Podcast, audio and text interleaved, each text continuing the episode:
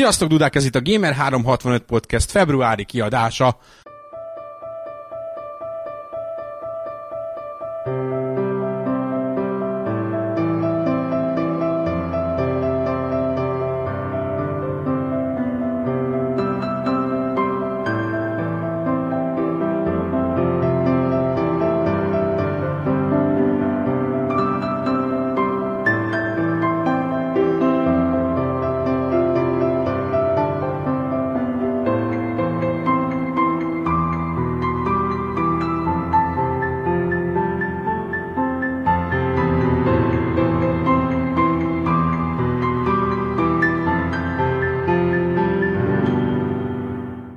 Lenne, hogyha ezt a podcastet nem február 28-án vesszük föl, ami sajnálatos módon február utolsó napja, így a kész verziót ti már 2 vagy 3 nappal később fogjátok hallani.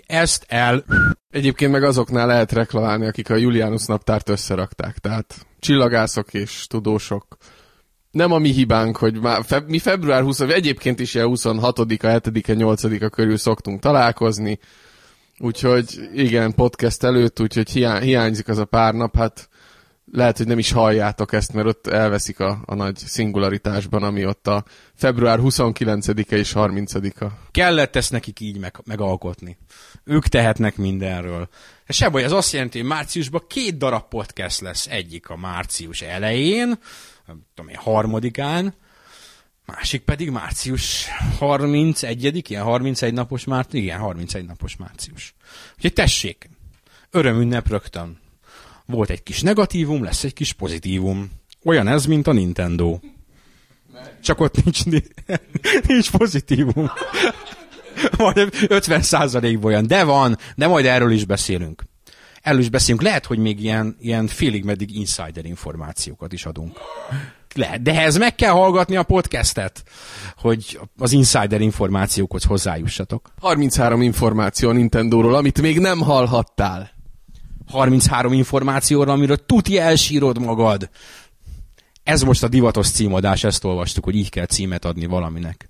És ha megnézitek, sok helyen, nem is videójátékoknál, de sok helyen alkalmazzák ezt az eszközt, hogy akárhány, akármennyi, amitől elsírod magad, vagy nagyon boldog leszel. 33 pornószínésznő, akivel a Gamer 365 interjút készített, őket szintén a podcast végén hallhatjátok majd. Ez majd a nagy átalakulásunk után lesz téma. Most még javarészt a videójátékokról lesz szó, és mivel februárban elég kevés érdemleges dolog történt, és azok is félig meddig szomorúak voltak, ezért berekeztjük a podcastet, és ezt a poént már legalább 5-ször sütjük el az elmúlt egy évben. Ennyire jók vagyunk. De nagyon ötletesek vagyunk mi. Következetesen csináljuk, így van. Akartok arról beszélni, hogy milyen buta videójátékokkal töltöttétek feleslegesen az időtöket februárban? Ki akar? Mackó jelentkezik vadul. Én nagyon rákaptam most a Jetpack Joyride-ra, ami egy 1000 éves játék, vissza kell adnom a mikrofont. Egyébként fun fact, a jó mikrofonunk az most pihen, úgyhogy visszatértünk megint a gyengébb minőségre, de remélhetőleg ez nem fog hallatszódni azért a végeredményen. Egyrészt ez nem gyengébb minőség, ez is nagyon jó minőség, csak ez nem a térmikrofonunk. Másrészt, már megint mit felejtettünk el? Azt a K-bemutatkozást, úgyhogy kezdje a mellettem ülő. Kezdjük, csókolom. Az én nevem Lustig Zsolt vagyok, a Warhawk. Én a Mackó vagyok, a Géci Attila. Vagy fordítva kellett mondani. Mindegy, kellett volna mondani. Hú, ez a péntek este, ez általában egyébként húzós. Tehát azt szintén ilyen fun fact, hogy ilyenkor úgy szoktuk egymásba pofozni az életet podcast előtt, mert mindenki kurva fáradt. És kaptam én is egyet Warhawktól, így van. A slap effektet majd kéretik rávágni. Csatő Zsolt Drag, bár ilyenkor mindig azon gondolkozok, amikor itt egymás után szépen bemutatkozunk, akkor akik most hallgatnak podcastet, úgyse tudják valószínű megegyezni, hogy melyik hang kihez tartozik, úgyhogy erre valami újat ki kéne találni. Én pössze leszek innentől. Egy személyes találkozót egyrészt azért, hogy a saját celebritás mi voltunkat erősítsük egy kicsit az olvasók felé, csak viccelek, zárójelben. Nem tudom, hogy mióta találkoztunk David Cage-el, szerintem akkora arcunk lett mindannyiunknak, hogy már felnőttünk hozzá is, úgyhogy én már nem akarok senkivel se találkozni. Én azért remélem, hogy a szexuális baritonomat nem keveritek össze senkiével, én Pálmai Zsolti Rehim vagyok. Én szoktam üvöltözni, engem nagyon könnyű megegyezni. Somosi László Likvid. tessék, bemutatkoztunk, és azért kell bemutatkozni, mert illik, mert nekem azt tanították az oldába, hogy be kell mutatkozni. Meg mert ezzel 10 percet elbeszéltünk az egyébként üres podcastből. Ja. Na, akkor visszaadom a szót. Milyen játékról kezdtél el beszélni? Mackó kolléga. A Jetpack Joyride-ról, ami egy iszonyat aktuális dolog, szerintem 3 éve láttam először, de a fantasztikus Windows Phone-omra most telepítettem egy hónapja.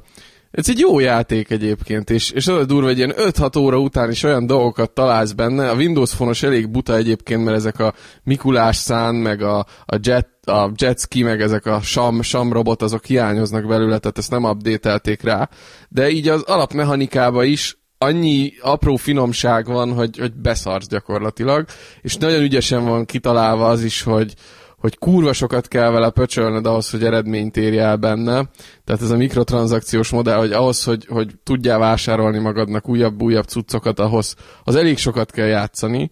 De egy idő után tehát nagyon jó kis taktikákat lehet kidolgozni, így végig azon járt a fejem, egy ilyen 6 óra környékén jár a számlálom, egyébként egy mobiljáték esetében meglehetősen sok, és az utóbbi 1 hónapban így visszaemlékszem, hogy kurva sokat játszottam vele, és összesen 6 óra, de azért tehát mégis az a mobiljátékos habitus, hogy tényleg amikor 10 percig elmész a csendes mellékhelyiségbe, az alatt meghódítod a világot, de tehát sok ilyen, sok kicsi sokra megy, és mégse olyan sok az a 6 óra.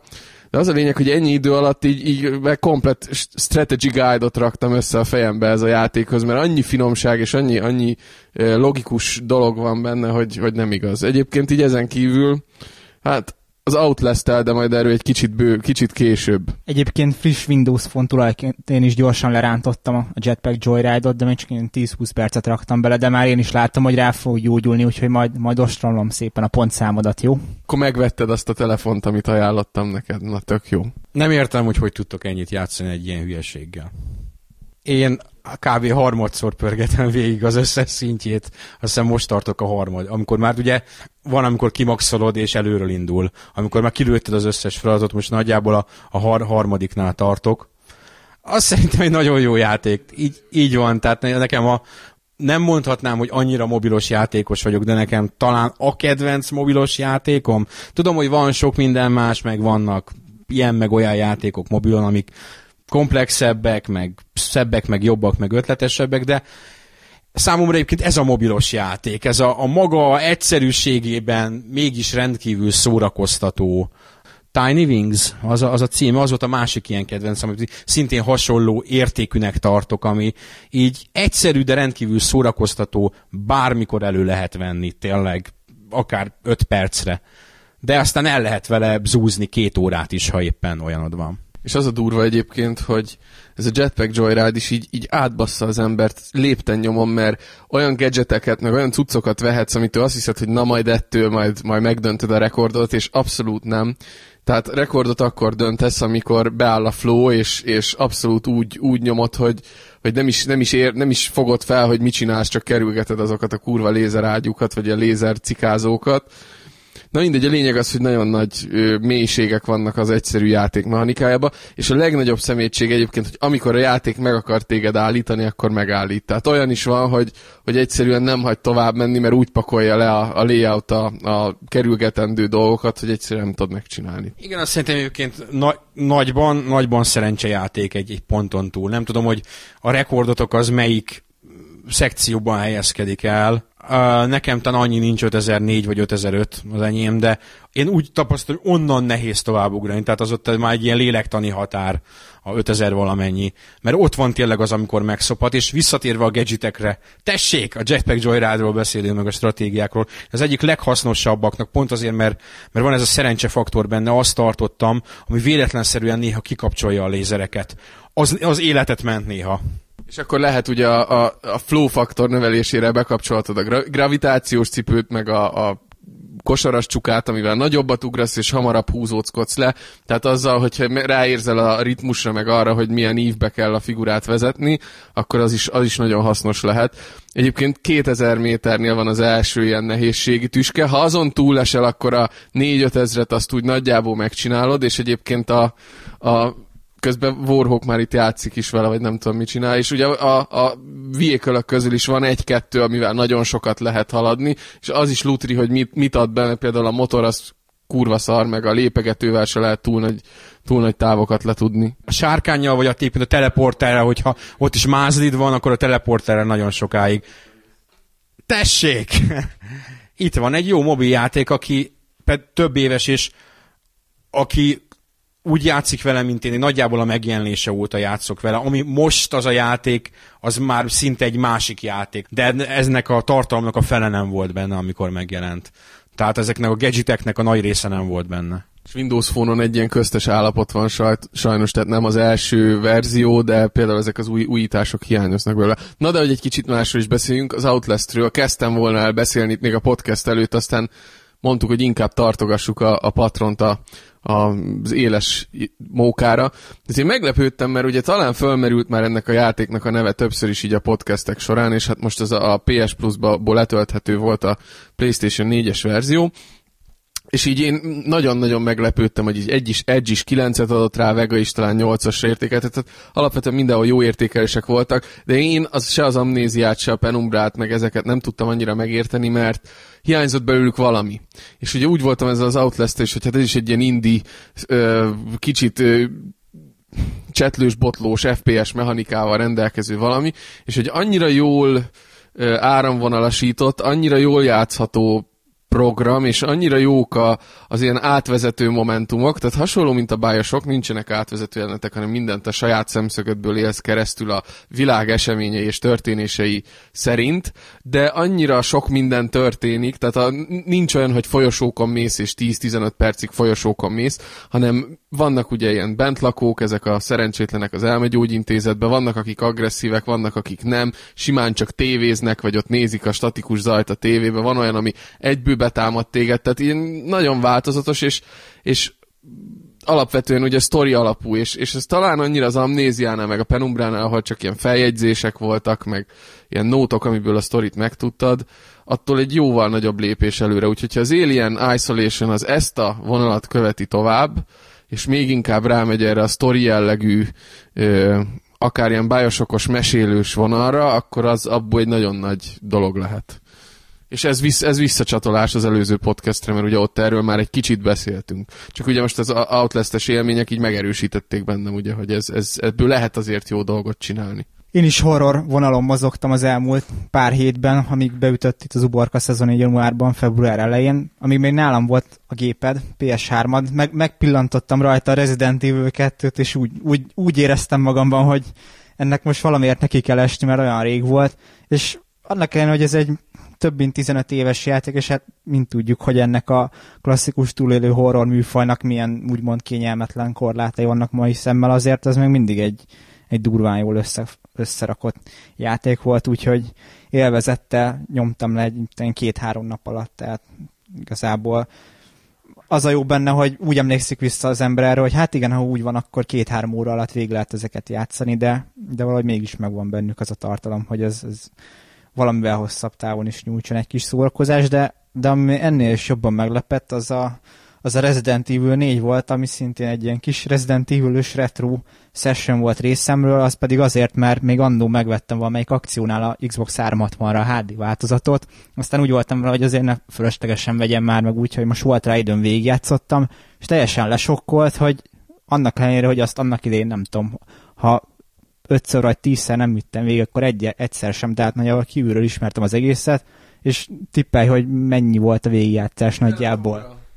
Hát, és még annál is, tehát 17 órában tehát végigjátszanom a játékot úgy, hogy ismerem. Tehát manapság ilyet úgymond valamilyen szinten lineáris single player játéktól hol látsz.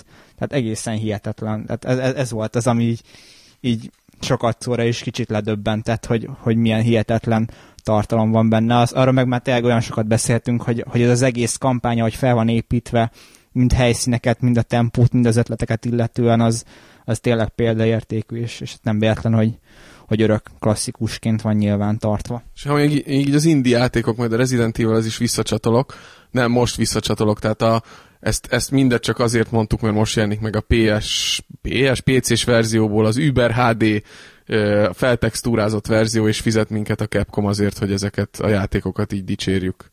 Tehát igazából csak ezért beszélünk ennyit a Resident Evilről, de visszatérve az Indiehez, hogy a PS4-en most a Don't Starve is egy ilyen ingyenes játék volt PS Plus-on, és az egyik volt kedves osztálytársnőmmel összeültünk PS4-ezni, és így elkezdtük ezt a Don't Starve-ot, és ez egy akkora mókás cuccnak tűnik, pedig a PC-s screenshotok, meg olyan Steam-en én már ezt 1000-szer láttam ezt a játékot, de az ember így elkezdi, meg belenéz, annyira móka faktor van ebbe a kraftolásba, meg ez a túlélő kraftolós mechanikába, hogy félelmetes, és a látvány is iszonyat megdöbbentően jól néz ki, nagy tévén, full HD felbontásban nézel egy ilyen alapvetően ilyen 2D-s papírmasékból összerakott játékot, döbbenetes tényleg a nagy felbontásnak a hatása ilyen nagy képernyőn. És még egy dolog, a Brothers, amit hát én talán Warhawk írta be, hogy mielőtt a saját Game of the Year listánkat megcsináltuk volna, hogy játsza végig mindenki a Brothers-t, mert ez biztos, hogy befolyásolja majd a döntést. Hát nekem nem volt időm karácsony környékén ezzel játszani, de most végigjátszottam ilyen 2 délután. Egyébként hosszabb egy picivel a játék, mint vártam, tehát ilyen 3,5 óra volt, de a lényeg, hogy a vége az döbbenetesen brutális, tehát semmi spoiler, de ennyire szomorú, ennyire, nem azt mondom, hogy negatív, mert volt benne egy kis pozitív vonal is, tehát már irodalmi magasságokba emelkedett az a befejezés, amit a svéd srácok megcsináltak, és az a durva, hogy ugye itt mondták, összehasonlítások vannak az ICO-val, szerintem van benne direkt utalás erre a Last Guardianra is, van benne egy ilyen macska bagoly hibrid valami, ami nagyon hasonlít a Last Guardianos nyünyükére. Szerintem ez egy sokkal jobb játék így mai szem. Tehát 2014-ben nekem ez jobban tetszik, mint annó az ICO tetszett, mint játék. Az ICO annak idején grafikailag meg minden döbbenetes volt, de ez, mint élmény, meg mint szívhez szóló történet, szerintem sokkal erőteljesebb volt számomra, mint... Pont azért részben ilyen immerzív ez az egész Brothers szerintem, mert játékként tényleg olyat tud nyújtani, hogy nagyon bele tudsz merülni, és tényleg van egy olyan mélysége, ami egyrészt egyedi, másrészt meg tényleg nagyon komolyan belemerülsz az egészbe, és abban tök igazad van, hogy az egész ugyan felépítve, hogy a végén komolyan meg kell emészteni ezt az egészet. Főleg úgy, hogy az egész tényleg ilyen tök megkapó meseként indul, és tök kis aranyos figurák vannak benne, és csomó olyan kis apró dolog van a történetben, meg a figurákban, ami így kicsit megmelengeti az ember szívét, de nagyon, nagyon szépen, idézőjelesen szépen a játékos ellen fordítják ezt az egészet, úgyhogy én egyébként sort kerítettem arra, tehát amikor Warhawk beírta, hogy figyelj srácok, itt van akcióban most, itt a lehetőség még a goty listába beleírni, játszatok végén, nekem meg ott roskadoztak a tesztelni váló játékok, meg az évvégi toplistákat kellett gyártani, meg a hírösszefoglalókat, de valamelyik éjjel töltöttem, és ilyen hajnalban nyúlóan végigjátszottam csak azért is, és nem bántam meg én se, úgyhogy csak csatlakozni tudok, hogy a Brothers az egy indie szempontból egy kötelező és egy igen megdöbbentő élmény. Ezért késett annyit a Grand Turismo teszt. Ami egyébként csak úgy általában a Grand Turismo-ról éppen napokban írtam be, amikor honnan jönnek a gamer látogatók, és éppen a Analytics-et nyöztettem, ahogy írtam. És jó öreg Grand Turismo, az mindig a jó öreg Grand Turismo. Tehát az ember megnéztem a Grand Turismo-s tartalmak, hírek, meg a review-nak, a review elnézős tesztnek a kattintás számát, amit kapott, és azok még mindig kiemelkedőek. Grand Turismo egyébként az ilyen legstabilabb, az embereket még mindig az a játék kiemelkedően érdekli a többi közül. Nem tudom, miért van ez így, de ő az, ami így, pedig már nem egy olyan sorozat, ami megkerülhetetlen, így van. Tehát már van egy olyan konkurenciája, elnézést, én nem értek hozzá, de úgy hallom mindenkitől a Forza személyében, ami azért minőségben felnőtt hozzá, de még mindig ő a megkerülhetetlen ilyen szempontból, ami stabilan érdekli az embereket, és sok embert érdekel. Nem tudjuk, miért van ez így, de majd elgondolkozunk rajta. Brothers-hez visszatérve, én még nem játszottam vele, megvan, és aki PlayStation Plus előfizető, ezért pedig a Sony fizet minket, hogy ezt rendszeresen megjegyezzük, az most márciusban megkapja ezt a játékot. És pont ma volt a hír, hogy a Starbreeze egyébként ezzel is, leginkább az előző játékukkal, és a Payday 2-nek a jogaival gyakorlatilag visszaforgatta azt a veszteséget, amit a Riddick sorozat idején összeszedett magának. Ezek nagyon tehetséges srácok. Egyébként a Riddick is a maga korában egy nagyon jó program volt, szerintem a folytatás is egy egy kiemelkedő, bár ugye nem kapta talán meg a maga elismertségét a maga idejében. Hány pontot is kapott a Syndicate-től? Na jó, a Syndicate az egy sajnálatos baleset volt, nem tudom, az egy szar licensznek a szar feldolgozása volt. Tehát... Bocsánat, péntek este. Ez egy régi patinás licensznek a szar feldolgozása volt. Nem is még csak szarnak sem mondanám, hanem közepes feldolgozása. Inkább nevezzük el ezt ilyen tehetséges fejlesztő csapat az EA miatt shootert kell, hogy gyártson, és nem úgy sül el jelenségnek. Egyébként ez így van, mert amikor a saját maguk által kitaposott úton csináltak egy Riddicket, akkor az nem volt ridiculous. Ha-ha-ha! Pláne, hogy ott van a Payday is, ugye, amit ők csináltak, és baromi jó shooter lett. Payday 2 elnézést. Igazából azt is azt hiszem megvették talán, de függetlenül hozzájuk kötjük, baromi jó lett, örülünk nekik, és nem szabad elfelejteni, hogy ők az Enklével kezdték, és az viszont mindent vitt. Payday 2-t én azzal játszottam.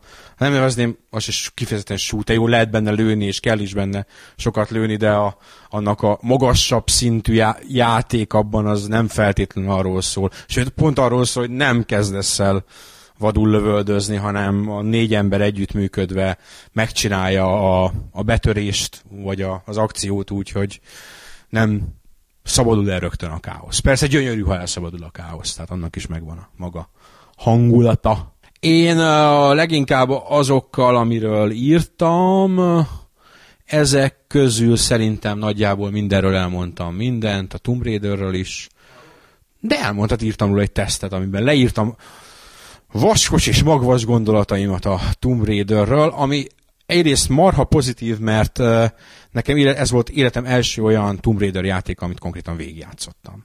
Nálam az eddigi Tomb Raider játékok azok megakadtak egy szinten, egész egyszerűen azt a szubzsánert, amit ez a játék képvisel, azt én nem nagyon kedvelem. Ez egy annál sokkal mainstreamebb, tökéletesen megértem azokat, akik egyébként sírtak amiatt, ami lett belőle. Ez már nem az a játék, ezt én elismerem. Nekem pont ezért jött be, aki ennek hardcore rajongója volt, és annak a játék stílusnak, ennek a szubzsánernek, amit képviselt, annak a rajongója volt, én azt el tudom képzelni, hogy azt mondja, hogy ezt itt möggyalázták ezt az egészet, és ez már nem Tomb Raider. Nekem tetszett, ez egy nagyon jó akciójáték. A bajom talán az volt még vele, ami a tesztben leírtakon kívül, hogy és ezt mostanában tendenciának látom, hogy normál fokozaton nagyon könnyű, és azért könnyű, mert a főhős, az általad irányított karakter az rettenetesen OP, erős. Iszonyatosan olyan eszköztár áll a rendelkezésére, hogy én ismétlen megint csak normál fokozaton vagy médiumon tesztelünk mindent, mert úgy gondoljuk, hogy az a nehézségi fok, amit a fejlesztő ajánl az átlag játékosnak, hogy gyakorlatilag az utolsó 1-1,5 órát leszámítva, amikor elkezdenek jönni, akik jönnek, akkor nem akarom lelőni, hogy ott milyen ellenfeleket kapsz. Az íjon kívül alig használtam más fegyvert. Nem volt rá szükség. Holott aztán ott még van arzenál rendesen, amit aztán fejlesztesz is rendesen, és a shotgunod már robbanó golyókat lő a végére, és mindenféle hasonló őrület. Nem használtam, mert nem voltam rákényszerítve semennyire, hogy azokat használjam, mert nem volt ellenfelem. A másik ilyen játék egyébként, én tavaly összepótoltam a Dishonored-öt a Game of the Year Edition kapcsán, és ott is a korvónál isten erősebb főhőst én még akciójátékban nem nagyon láttam. Ott a szó legszorosabb értelme, vissza kellett magad fogni.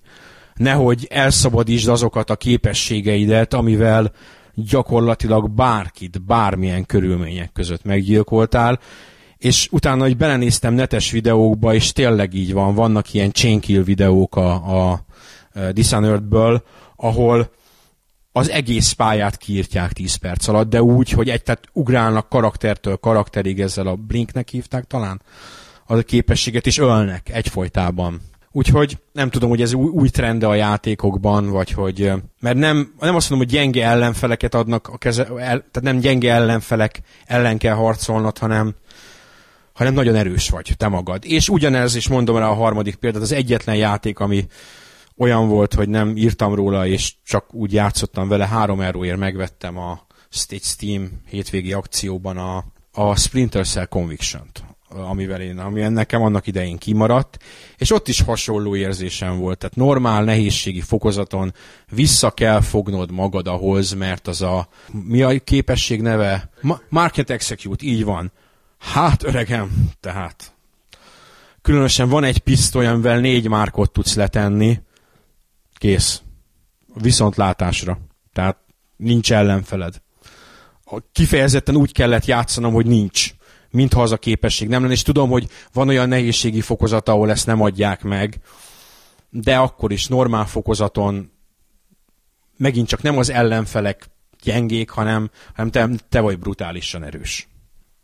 Ez van, lehet, hogy ez egy újfajta trend. Egyébként sokan szidják azt a játékot, hogy az is elment egy ilyen akciósabb irányba, és igazat is adok nekik ilyen szempontból. Abban nem, hogy szidják, szerintem az egy élvezetes játék, rendkívül szórakoztató a maga módján. Tehát ha elfogadod ezt a szabályrendszerét, meg ezeket a képességeket, amit ad, és azt mondod, hogy ezeket használod, és ez egy ilyen játék, és nem azon problémázol, hogy hát hú, mennyire visszavettek abból, hogy a lopakodás mennyire éppen a Mark and Execute miatt mennyire nem számít az, hogyha lebuksz, vagy ha észrevesznek, akkor egy teljesen szórakoztató játék, nem túl hosszú, az volt egy meglehetősen rövid egyébként.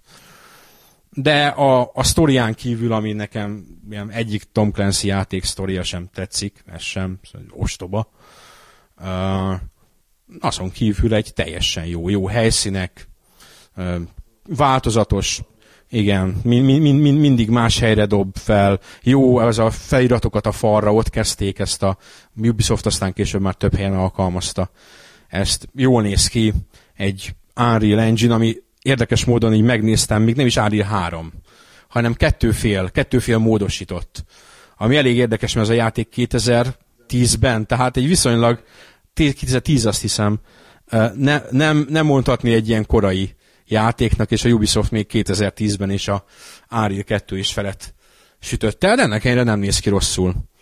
Úgyhogy ez egy, azt mondom, hogy pozitív meglepetés volt mindenképpen. Amivel kicsit játszottam még, ez a Sonic Racing Transformed, lehet, hogy nem mondom pontosan a nevét, ami megint csak egy teljesen kellemes kártjáték, nagyon, nagyon szórakoztató, a vitás verzió volt megint csak PS-en.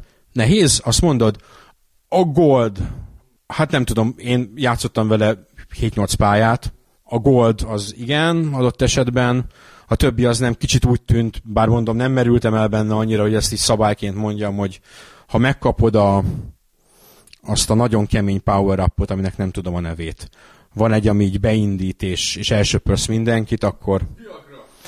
A Viagra power-upot, amitől te leszel a legyőzhetetlen kalapács. És keresztül lövöd magad a pályán, de jól néz ki, jók a zenék, jó a nosztalgia, jó minden. Tehát abban még biztos, hogy fogok időt tenni. Utaztamban, keltemben. Ennyi nagyjából. Ezek voltak azok, amivel nem. Minden mással azzal ilyen tesztcélból.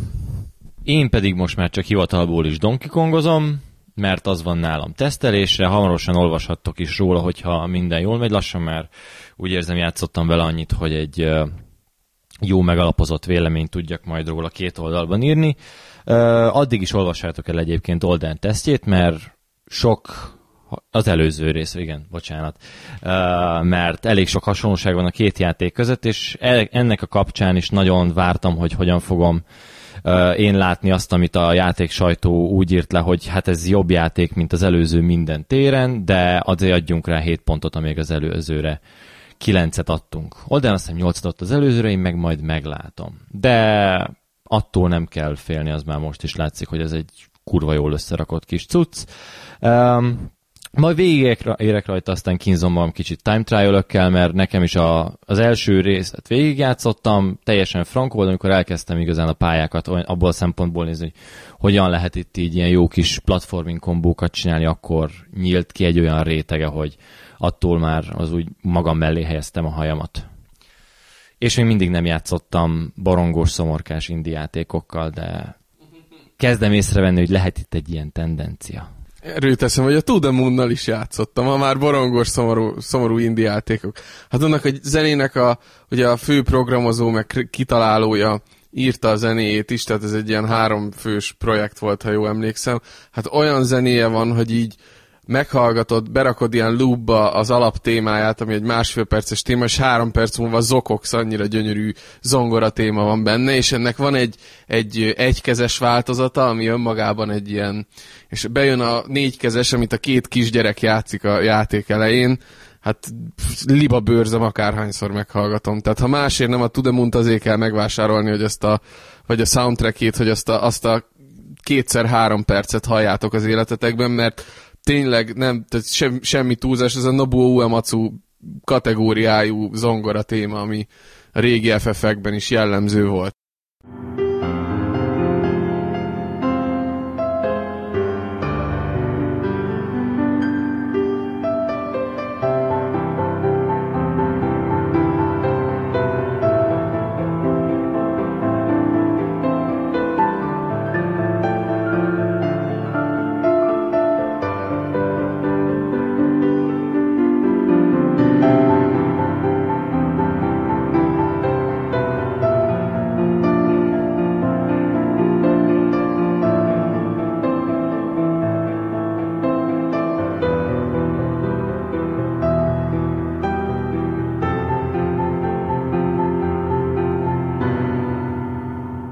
Igen, jut eszembe, David Weiss komponálta ugye az új Donkey Kongnak a zenéjét, tehát visszatért a régi Rare legenda, és kurva jó. Tehát arra is azt mondom, hogy már azt a játékot is érdemes csak azért megnézni, mert a Weiss papa tényleg a régi formájában van, úgyhogy élnek a játékzenék. Még indie, mert nem bírunk betelni az indivel. Ez a Humble Bundle 2 hetente az utóbbi időben olyan brutális bundle-ak voltak, hogy volt egy Sid Meier bundle, ahol így gyakorlatilag az új cív kiegészítőn kívül 1500 forintért megvásároltad magadnak Sid Meier utóbbi 10 évének a játékait.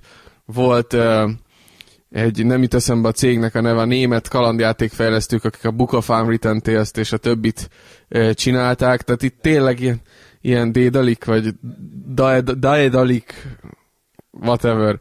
És tehát tényleg, ha PC-n játszol, fillére ki, olyan cuccokat szedsz össze magadnak, hogy életed végéig. Most erre többen felkapták a fejüket, miket vásároltatok, még Warhawk nagyon, nagyon mosolyog. Nem lehet nem ajánlani a mostani Humble Bundle ajánlatot, ahol olyan sztárokkal lehet találkozni, mint például az agrikultúrás szimulátor, nem tudom még milyen szimulátor, és a Pool Nation. Mert 2 aratás között púlozni is kell. Nagyon humble, és nagyon bundle. Nem teljesen ezt akartam mondani. Azt, hogy ma megrendeltem az új PC-met, és sokkal jobb, mint a szar Next Gen konzolok specifikációk terén. Eddig tartott nálam ez a Next Gen generáció. Hát ez nagyon sovány volt. Visszamegyek PC-s köcsögnek. Üdvözlünk a felsőbbrendű fajköreiben újra. Olvasóink felét itt vesztettük el. Akik itt maradtak velünk, most kezdődik csak úgy igazán. Szóval az i7-es lelki világa. Ez így folytatjuk. Szexi zenét alávágunk. De, és nagyon örülök neki egyébként. Már egy fél éve érik, és most jött el az, amikor szegény régi gépem majdhogy nem megadta magát, mert újra kellett élesztenem, és kénytelen voltam. Én még mesélek egy picit játékokról. Nálam is egyébként a horror és a sírás volt az elmúlt napoknak a témája. Pedig lassan vége a télnek, úgyhogy kivetnénk már ebből. Nem, nálam is ez volt, ennek ugye az eredményét a Rambo The Video Game Testbe lehet olvasni, aminek találtam majd pozitívumát, egyébként megtanított értékelni a rossz játékokat. Tehát mostantól minden egyes játék szerintem egy 2-3 héten keresztül plusz egy pontot kap azért, mert nem annyira rossz, mint ez. Nem, ezen kívül egyébként én belekezdtem a Garden Warfare-be, amiről nem spoilerezek azon kívül, hogy baromira tetszik, mert lesz belőle teszt. És ha már indinél tartunk, akkor a Banished-del játszottam, ami szerintem senki számára nem ismerős. A Banished ez egy egyszemélyes csapatnak a SimCity-je, ami gyakorlatilag megmutatja, hogy milyennek kellett volna lennie a SimCity-nek. Egy olyan városépítő, ahol nincsen pénz, nincsen más cél, csak annyi, hogy túléljen a kis településed. És ehhez igazából tök logikus dolgokat kell benne csinálni. kell nekik élelmet adni, kell nekik fát adni, fűteni tudjanak, meg kell nekik ruhát adni, hogy fel legyenek öltözve, és nagyon nincsen más kimenetele a játéknak, mint előbb-utóbb a falud meghal, és mindenki valamitől elpusztul. Hihetetlenül depressziós játék, mert amikor azt érzed, hogy jó vagy, akkor jön egy rossz év, elmegy a termés, bejön néhány beteg lakos, és gyakorlatilag pillanatok alatt a néhány százfős településedből egy halott város lesz. Imádnivaló játék, szeresse mindenki, tényleg nagyon jó. Igazából én erről csak olyanokat hallottam, hogy ez a játék a játékos jutalmazásának a ne továbbja, tehát lehet, hogy te valamit rosszul csinálsz. Mindig ilyen prosperáló falvakra, nem most csak szopatlak egyébként. Erről jut eszembe ezekről a falvakról és a középkori dolgokról, hogy nem ugrik be a címe, de ugye a CryEngine-nel készül most ez a The Next Medieval Role-Playing Game, aminek az a legutóbbi videója az volt, amit én kiskorom óta szeretnék látni videójátékban, hogy hihető mező, hihető erdő, hihető táj, és hihető középkori falu kidolgozás. Kingdom Come Deliverance a játék címe. Azt hittem, valami mást is akarsz mondani, annyira felkaptad rá a fejed. Mondhatok mást is, ez a játék, ez egy CryEngine 3-as játék, ez egy Kickstarter projekt volt, igen. Még nagyon az elején járnak, tehát volt belül az egyórás videó, amit szerintem a komment számból, meg a kattintás számból ítélve azért elég sokan láttatok, és úgy láttam, hogy nagyon sokatoknak tetszett, nem véletlenül, mert maga a koncepció is. De most mondom, hogy teljesen eredeti, mert voltak már erre próbálkozások az ilyen valósabb középkor bemutatására, csak nem ilyen minőségben, meg nem ebből a szemszögből, meg nem ezzel pláne nem ezzel a részletességgel. De amit inkább mondani akarok az, hogy a CryEngine 3 az jó eséllyel ennek a generációnak egy ilyen nagyon jó induló motorja lesz. Maga a Crytek is a Rise-al egy nagyon komoly technológiai erődemonstrációt tartott vele, és ha erre a játékra, erre a nagyon nem kész játékra ránéztek, ami 2015-nek a végén fog megjelenni, már most olyan, hogy leteszed tőle a hajadat. De már annyit kerülgetjük itt a sírós témát a CryEngine-nel is, úgyhogy inkább lépjünk át a havi témákra. Havi témákból nincs sok, és szerintem kezdjük azzal, amit beígértünk az elején, az, hogy a Nintendo-val kapcsolatos hírek. Ezek magyar hírek. Nem tudom, hogy akit érintett, az valószínűleg tudja, hogy Magyarországon eddig a Stadelbauer Kft. Forgalmazta a Nintendo játékait, és a hír az korábbi ugyan, de szerintem a közönséghez január környékén jutott el, hogy a Stadelbauer már nem fogja forgalmazni Magyarországon a Nintendo játékokat, tehát ők megszűntek forgalmazóként funkcionálni, vagy Nintendo forgalmazóként funkcionálni. Ez pedig egy komoly bizonytalanságot okozott, ugyanis a további hivatalos magyar Nintendo forgalmazásnak a sorsa az, hát legalább a közönség számára egy hónapig, egyébként meg kicsit több ideig a szakadék szélén, vagy inkább valahol a szakadékban tapicskolt. És a jó hír az, hogy megoldódni látszik ez a dolog, annyira, hogy ugye ma van február 28-a nálunk, ti már később. Ha amikor ti hallgatjátok, ismét van hivatalos forgalmazója a Nintendo termékeknek Magyarországon, méghozzá a Conquest nevezetű cseh cég vette át a cseh, a magyar és a lengyel piacot, és már beszéltünk velük. A korábbiakhoz képest legalábbis, de amúgy is komoly terveik vannak a Nintendo márkával Magyarországon, tehát aki Nintendo tulajdonos, Nintendo rajongó, Nintendo vásárló, az valószínűleg jóval több mindent, jóval több eseményt és jóval több mozgolódást fog látni a magyar piacon, mint amit korábban látott. Szóval ez abszolút jó hír. És az kapcsolódó hír egyébként, hogy újra él a Nintendo márkablog, Nintendo Facebook, Nintendo YouTube, Twitter, amit Mackó kollégával közösen mi működtetünk, és hozzuk nektek a minden nap a Nintendós híreket. Egyébként azért érdekes, hogy most megint elkezdjük a Nintendós hírek gyártását, mert volt egy kis kényszerszünetünk, amiben hát mondjam azt, hogy másfél-két hónapig nem frissültek a Nintendós hírek, és azt kell, hogy mondjam, hogy kicsit szerencse, hogy pont abban az időszakban volt ez a kimaradás, amikor itt azért a rosszabbnál rosszabb hírek, meg a Iwata így ilyeneket mond, olyanokat mond a cég jövőjéről, és hát azért voltak itt nagy negatív hírek. Arról nem... De mivel ez ilyen hivatalos örömblog, ezeket amúgy se hoztátok volna, ezeket a negatív híreket, úgyhogy tök mindegy. De pont arról beszélek, hogy nem lett volna mit írni, mert az összes Nintendo-s hírportál ezekkel volt tele. Az első hírünk egyébként pont az lesz, hogy lelövik a Wii-nek és a DS-nek az online támogatását, mert ilyen public service-en azt mondja, az hogy a bánatban van magyarul? Szolgálati közlemény! Igen, tehát csak azért is szomorúsággal fogunk kezdeni. De hogy mondjunk pozitívat is, és én ezt támogatásodat várom, mert én holott néztem, tökre elfelejtettem, hogy mi volt. Volt egy Nintendo Direct. Volt-e valami olyasmi, azon kívül, hogy meglepően sokan nézik ezeket, bármikor is vannak, és az este 11-kor volt, és még így is viszonylag nagy tömegek kísérték figyelemmel. Volt, ami neked, mint Nintendo közeli embernek az agyában megragadt, vagy annyira azért nem? Olyat találtam ki, mint Nintendojennek. Ezt rajtad kívül senki nem érti. Én viszont nem is értékelem. Nem volt olyan, igazából továbbra is az, hogy mutogatnak egy csomó játékot, amit úgyis meg fogok venni, mert jó lesz, de olyat akarok, amit nem várom, hogy meg fogom venni, majd mégis meg akarom venni. Tehát amiről nem tudom, hogy úgyis jön. Mario Kart továbbra is jól néz ki. Hát mindenki tudja, hogy Mario Kart fasza lesz, jó lesz vele játszani. Ez az X is nagyon jól néz ki, úgy néz ki, hogy a Xenoblade-nek, a Xenoblade-nek a harcrendszerét fogják tovább fejleszgetni, és őszintén szóval nem akar eszembe jutni, hogy mi volt még, amit annyira... Bayonetta, jó, hát Bayonetta nyilván szintén kötelező, de én úgy látom, hogy most ugye tavaly januárban volt az a nagy januári Nintendo Direct, amikor volt az X-nek a bejelentése például. Úgy látom, hogy most kicsit spórolnak a puskaporral, és szerintem idén ismét normális E3 konferenciát várhatunk tőlük már, mint színpadra vonulással, hajlongással, borzasztó angollal, bocsánatkéréssel. Pontosan, meg hogy év végére úgyis jó lesz, aztán nem lesz sokkal jobb.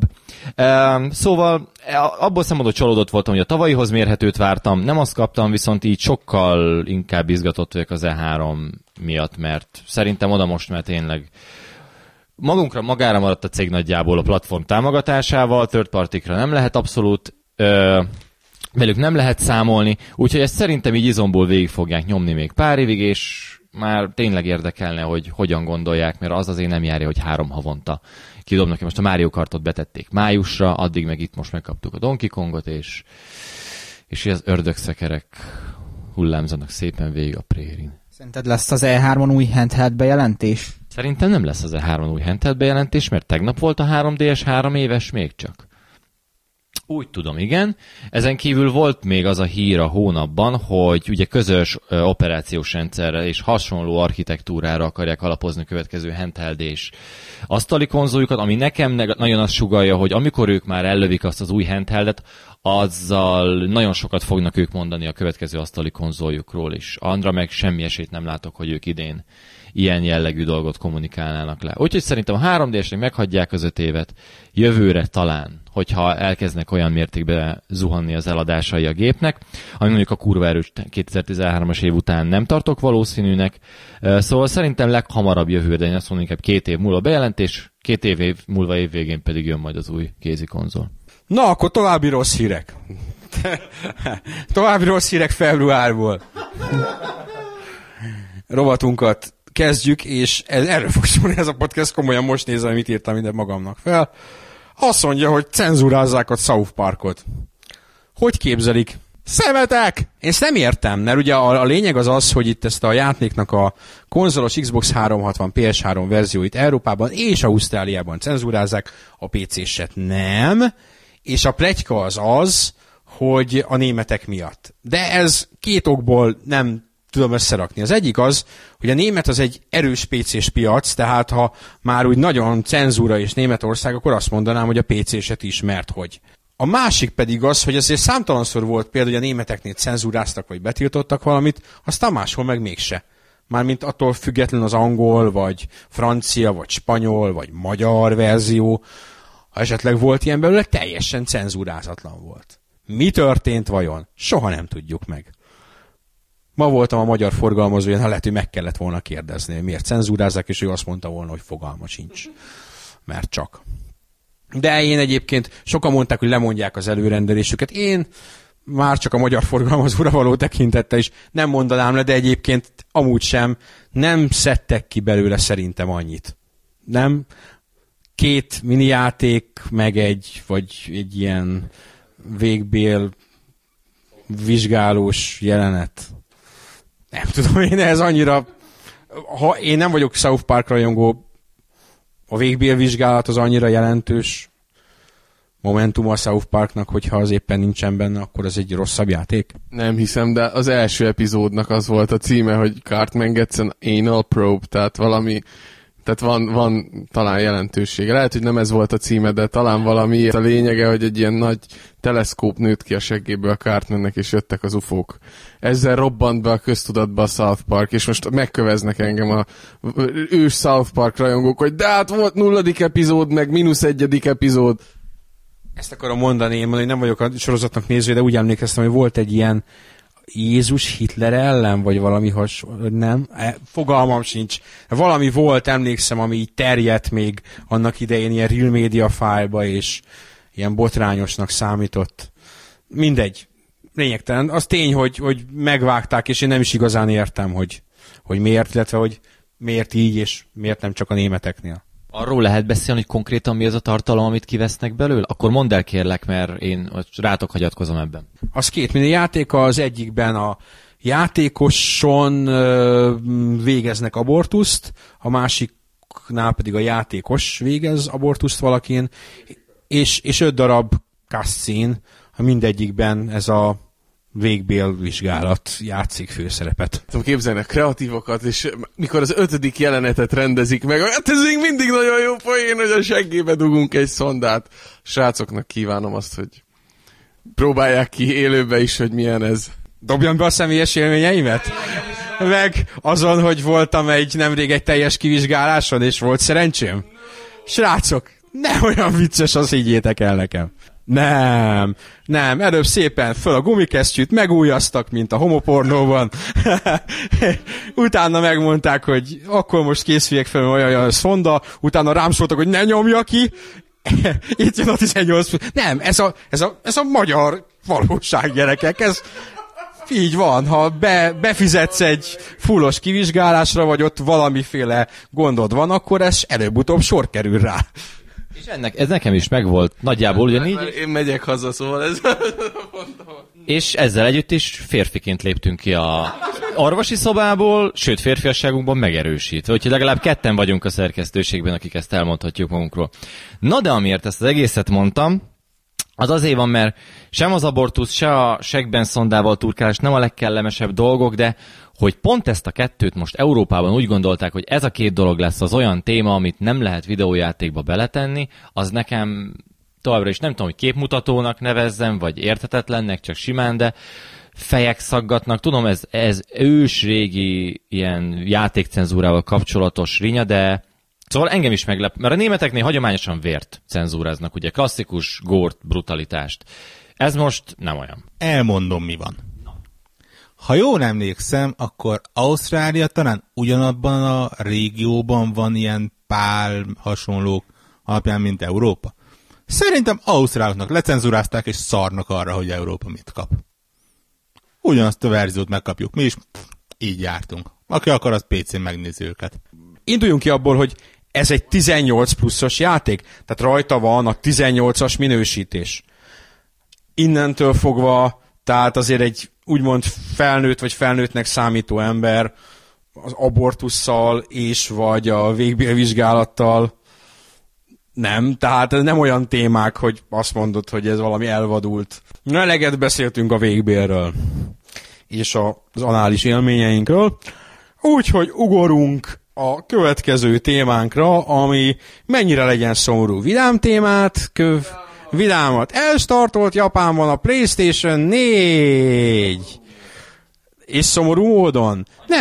Nem van annyira szomorú, teljesen jó számokat produkálta, 3. legjobb startot produkálta a japán konzol startok történelmében. Ugye, Dreg? Ugye, igen, 2 nap alatt eladtak belőle 310 000 környékén, ami azt nézze, hogy február van, ami hát nem is a mélypont az évbeadások szempontjából, de azért nem éppen egy ünnepi szezon, meg hát főleg ránézve a nyitókínálatra, ami abból állt, hogy a NEC hozzá volt csomagolva minden géphez, meg volt egy Yakuza Ishin, ami egyébként nem PS4 exkluzív címmel, ugyanúgy kapható PS3-on, hát ezeket leszámítva olyan túl sok minden nem volt, hogy ennek tükrében szerintem teljesen korrekta.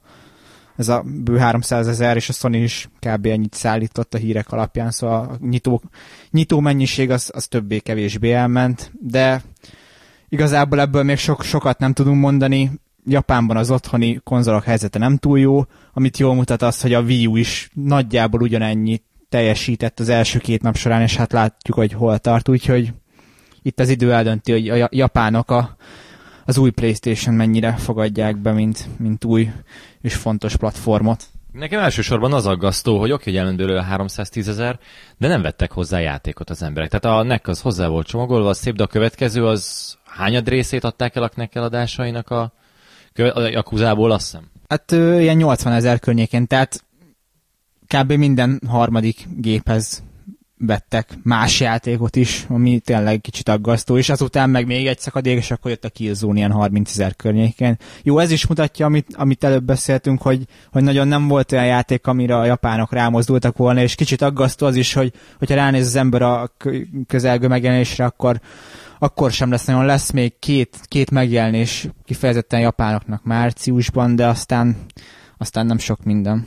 Ez az egyik dolog, a másik dolog meg az, hogy a digitális disztribúcióról ne feledkezzünk, meg a PS Plus-ról ne feledkezzünk, meg az ebben a listában nincs benne, hogy éppen mit töltögettek le a PSN-ről, vagy a PlayStation Store-ból, tehát simán el tudom képzelni, hogy már egy launchnál nem az számít, hogy hány dobozos játékot teszel be a gép mellé, mert otthon fogod magad, aztán lehúzod a kábelről, a kábelnetről. Minden esetről sokat elmond, hogy egy PlayStation konzolnál megtörténhet, hogy Magyarországon előbb jelenik meg, mint Japánban. Ez szerintem jól mutatja, hogy milyen helyzetben van most a japán piac. Tehát amíg 15 éve legalább az 50% volt a piacnak, addig most kb. 10%, úgyhogy ha nem is lesz akkor a siker a Japánban, a PS4, mint nyugaton, nem valószínű, a Sony sírva fog fakadni, mint mi oly sokszor ebben a podcastben. Na, ugye megmondtam, hogy ez is szomorú hír.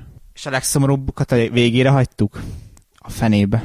Így van, a végére hagytuk a két legszomorúbb hírt, ez pedig a két kvázi stúdióbezárás. És ma azt mondom, 2,5, mert nem stúdióbezárás, de van egy harmadik ilyen hasonló hírünk is. Ez az egyik a Criterion megszűnése, ami nekem ilyen személyes, sírva fakadtam, majdhogy nem.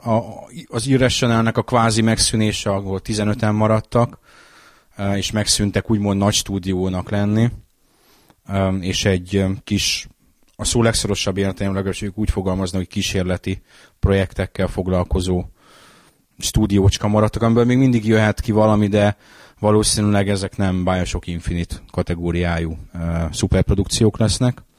A harmadik az pedig a Sony Santa Monica-nak az egyik csapatát, azt kompletten felszámolták, és ráadásul azt a csapatát, akik egy új IP-en dolgoztak, egy új skifi, valamilyen skifi játékon.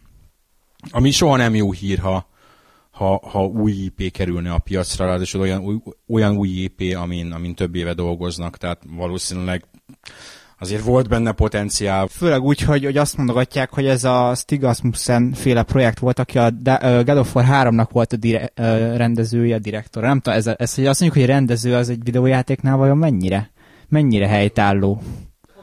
Honosítsuk? Jó, akkor mostantól, ha ezt olvassátok az oldalon, akkor ne lepődjetek meg, mert megszavaztuk a podcastbe. Szóval, ezt sokan várták, ma azért, ugye, mint tudjuk a God of War-nál, hogy ez egy különös franchise, mert részről részre új direktor volt, de valahogy mégis tudták mindig tartani ezt a szintet, és pont ezért várták sokan, hogy ez a God of War 3 féle csapat mit tud kihozni egy új IP-ból, és kicsit, hát nem is mondom, hogy hype-olva volt, de ha felmerült a Sony Santa Monica, akkor mindig ez merült fel, hogy ők vajon mit csinálhatnak, meg ők új IP-t csinálnak, végre valami újat mutatnak, és mi lehet az, és tényleg most úgy tűnik, hogy ez nem készül el, hanem megint God of War-t fognak csinálni valószínűleg, úgyhogy ez kicsit szomorú. Nem csak azért, mert egy csapat leépítéséről van szó, hanem mert pont egy új IP-t építenek le, és nem a folytatást. Lehet, hogy annyira beleőrültek már itt a Kratosznak a sztori történeteiben, hogy mint Machete in Space, Kratos in Space, ez lett volna ez a skifi mellékág. Egyébként én az Irrationalhez akartam hozzászólni, hogy Igazából nem baj az, hogyha nagy csapat az átszervezi magát. Persze én az emberi oldalát nem akarom kommentálni, viszont a jövő szempontjából, ha most egy ilyen Ken Levine és a szűk, kreatív mag az összeáll, és az indie szcénához csatlakozik a kis fejlesztő csapatok közé, úgy, mint ahogy a Double Fine is ugye gyakorlatilag szét felszabdalta magát, és ilyen párszor 10 fős csapatokba ontják maguknál az érdekesebbnél érdekesebb árkád és letölthető játékokat. Ha a Ken Levinéknél is ez lesz, hogy egy ilyen nagy név és nagy koponya és néhány még nagyon tehetséges fickó, nem feltétlenül BioShock Infinite AAA blockbustert, hanem nagyon ötletes kis indie játékokat fognak csinálni, én annak örülni fogok. Vagy System Shock egy remake-et csinálnak.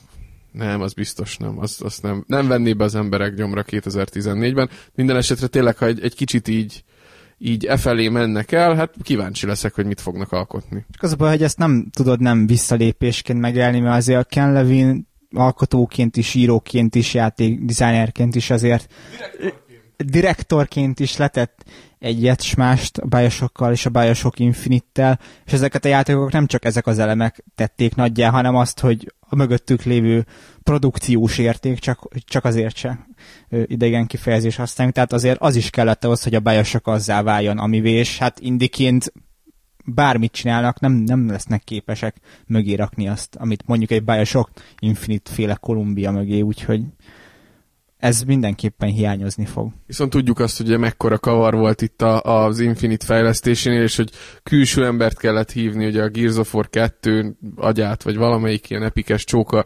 szedte őket rendbe.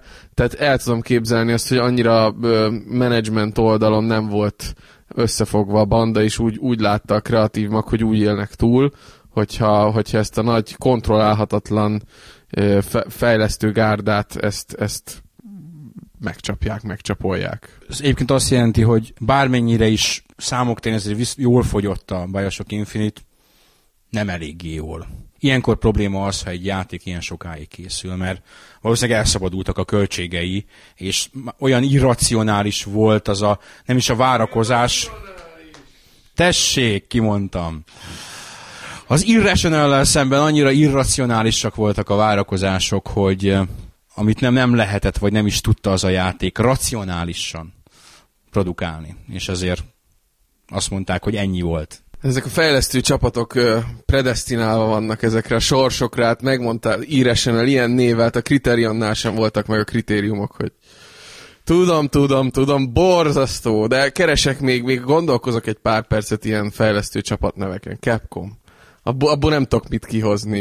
De egyébként beszélünk már akkor a Criterionról is, tehát milyen szomorú már, hogy ezek az úgymond legendás árkád autóversenyfejlesztő stúdiók sorra zárnak be, mennek tönkre. Tehát ott volt a Bizarre Creations, Sumo Digital, kb.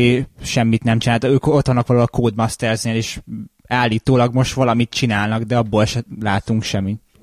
Igen, ők a Sonicot csinálják, de úgymond klasszikus autóversenyt tőlük se látunk. Évek óta pedig ott volt az Outrun 2, ami szintén azért a műfajban egy elég kiemelkedő cím.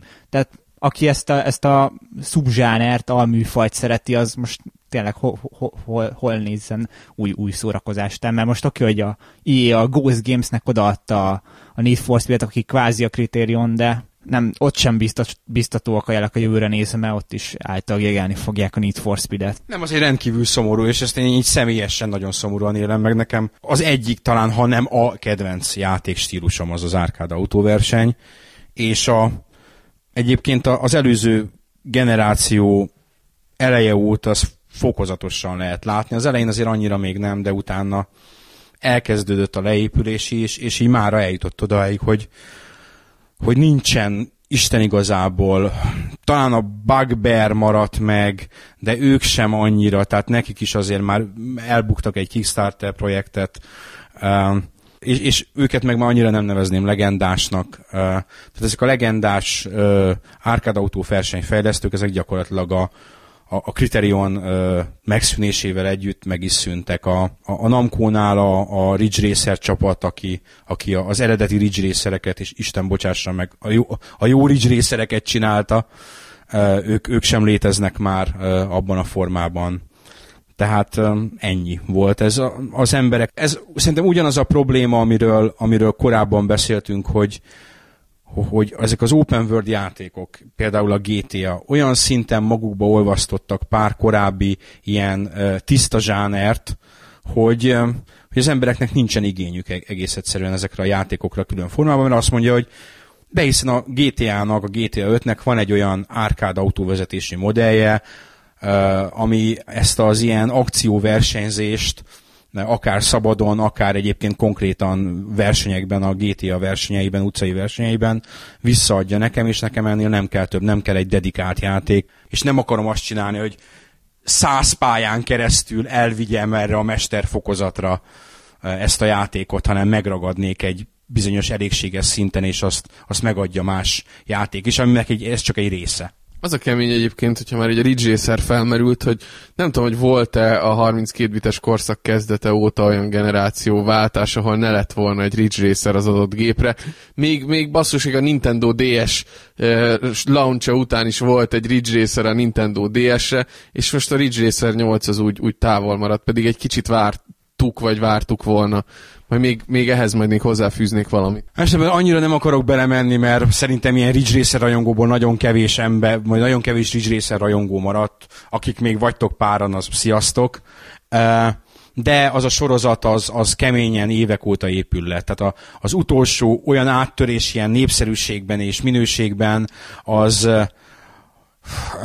az igazi aztán a PSP-s epizód volt, amikor meg tudott újulni, igen, meg tudott újulni még egyszer a játék, és utána azért még a Xbox 360 és PS3 premierre kijött azért még egy-egy számozott epizód, hogy megint csak gyakorlatilag ugyanaz a játék, a PS4 epizód egy helyszínnel és pár pályával több, illetve azzal, hogy fut 1080p-ben és 60 FPS-sel. Kevés PS3 játékok egyik, ami 1080p-ben fut. Egyébként ez a műfaj él, csak nem feltétlen ott, ahol mi gondolnánk. Tehát ugye most jön a mobilos Ridge Racer, van hazai fejlesztés egyébként, van az Asphalt Racing, ami szintén persze, tudom, 8. résznél vagy hanyadik résznél jár, egyik sem nagy szám, de pont ezt akarom kihozni ebből az egészből, hogy egy kicsit félre vitték a fejlesztők ezt az egészet, mert ennek igazából nem itt lenne helye, hanem az évek során mondjuk azt, hogy amióta megjelent a Ridge Racer 7, kialakult egy nagyon jó szcéna, a letölthető játékoknak a vonala, ahol nem a Daytona USA-t kéne meg a Sega Rally 1-et HD-ba kiadni, vagy a Sega Rally 2-t, hanem oda lehetne hozni ezeket a fejlesztéseket. Megnézd a Ridge Racer 7-et, talán vagy nem tudom melyik volt az Xbox 360-as részén, én azzal játszottam nagyon sokat annak idején.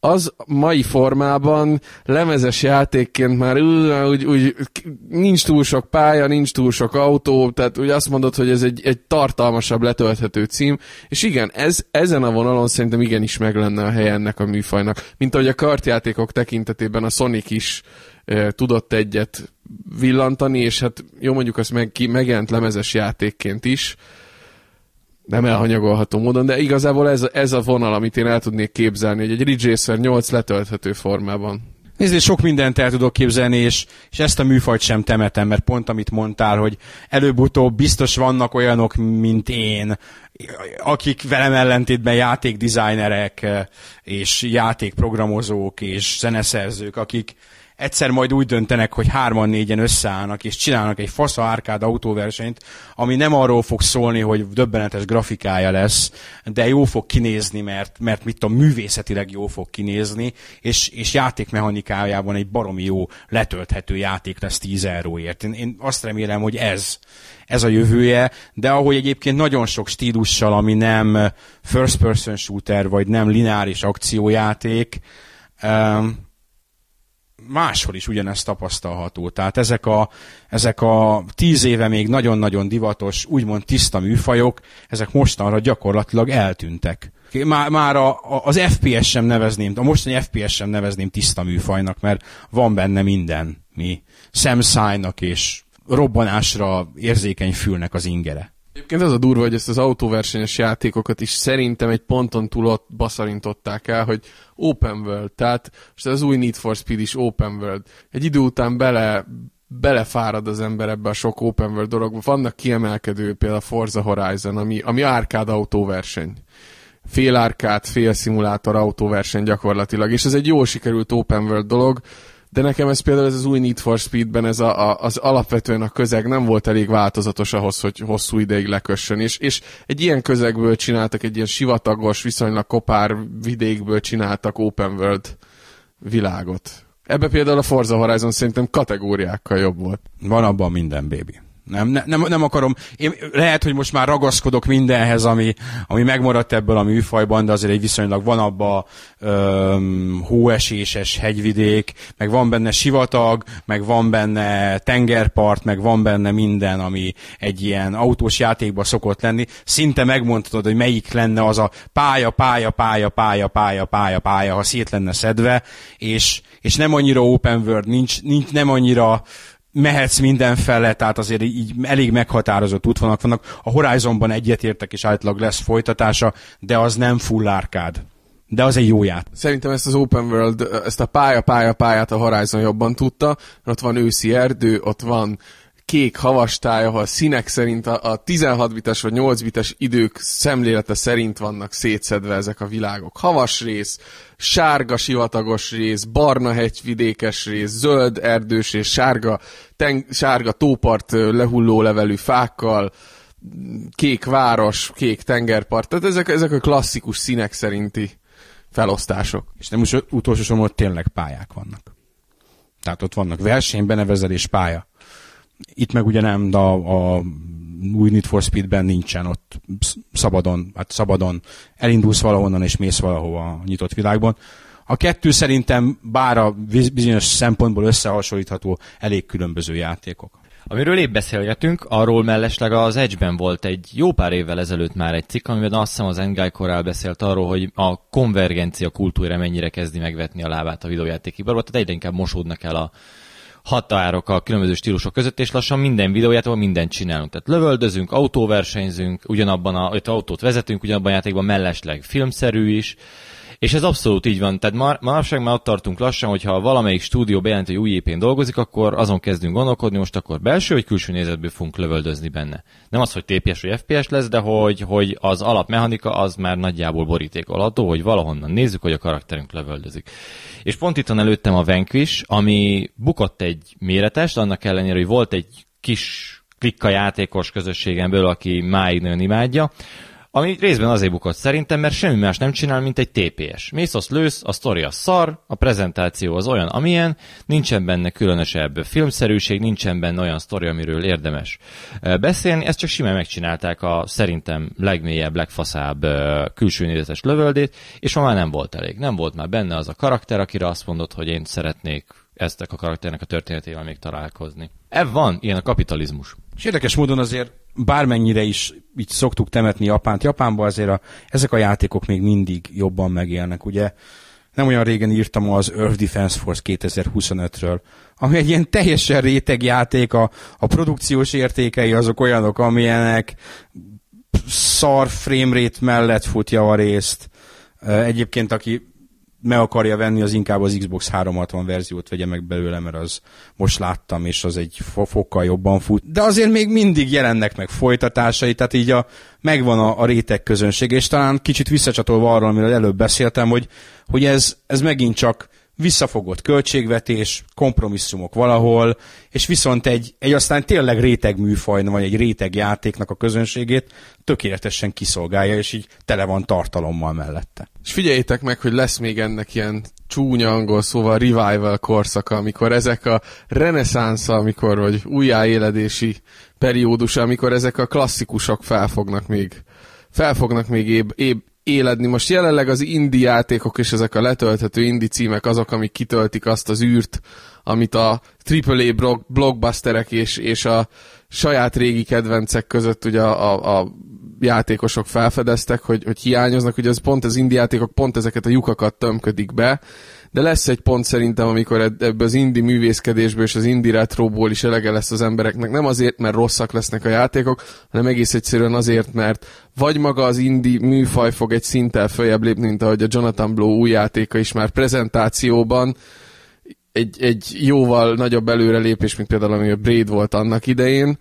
Ez az egyik ok, a másik ok pedig az, hogy egész egyszerűen az emberek telítődnek a hatalmas kínálattól. Szerintem ezután a pont után fog eljönni az, hogy ezek a régi klasszikus műfajok valahogy megint felütik a fejüket. A régi klasszikus formájukban, nem az LTP-esített, Open World-esített formájukban, hanem a régi klasszikusban. Legyen úgy, én azt mondom, mert rendre ezek a kedvenc játékaim egyébként, ami kicsit ilyen vegytisztábban prezentálnak egy formulát. Most például elkezdtem múlt héten, nem tudom, unalmamban a Beautiful Joe-val játszani, és ilyen 10 kilós súly kellett az ölembe rakni, hogy ne építsek ilyen 2 méteres sátrat. Most nem magamat akarom ezzel fényezni, de értetek, hogy mire gondolok. És meglepően későn esett le. Szóval a lényeg, ez szerintem nem fogunk már így nagy költségvetéssel ilyen játékokkal találkozni, mert amikor Criterionokat zárnak be, amikor Santa Monica csapatokat oszlatnak fel, akkor egyszerűen az nem azt mutatja, hogy az ilyen fejlesztési költségek és ilyen a kiadók által vállalt ilyen kockázatok mellett ennek bármilyen jövője van. Egyébként pont ezért örültem a Stridernek, ami egy régi műfajt, vagy egy régi játékot hozott, modernizált úgy, hogy szintén egy régi műfaj kelléktárát csapta mellé, és leül az ember vele játszani, és igen, az első, írtátok is talán, hogy az elején annyira nem fogott meg. Igen, nem fogja meg az embert, mert egy picit régies, egy picit, tehát nem az a játék, ami az első pillanatban rád robbantja az Eiffel-tornyot, meg meteoresőt köp az arcodba, de ahogy egy jó fél órát játszol vele, és a játékmechanikára ráérzel, onnantól kezdve nem szabadulsz, és reméljük, hogy ez a retro revival, ez az indie szárnyalás mellett előbb vagy utóbb be fog következni. Ilyen formában, mint például, hogy a Strider is. Most figyeljetek, eléri a legszomorúbb mélypontot a mai adás. Én azt mondom, hogy a Criterionra méltón lehet egy nagyon jó open world játékokkal emlékezni, ugye a Burnout Paradise-zal, amihez most ingyen adják a Legendary Car Pack kiegészítőt, ugye a zseniális Harold Remisre emlékezvén, ugye ebben a csomagban van benne a Ghostbusters autó. Legyen ez a végszavunk. A márciusi első podcastünkre a hónap végén visszajövünk a márciusi második podcastünkkel, ami abszolút vidám lesz. Sziasztok, március végén találkozunk.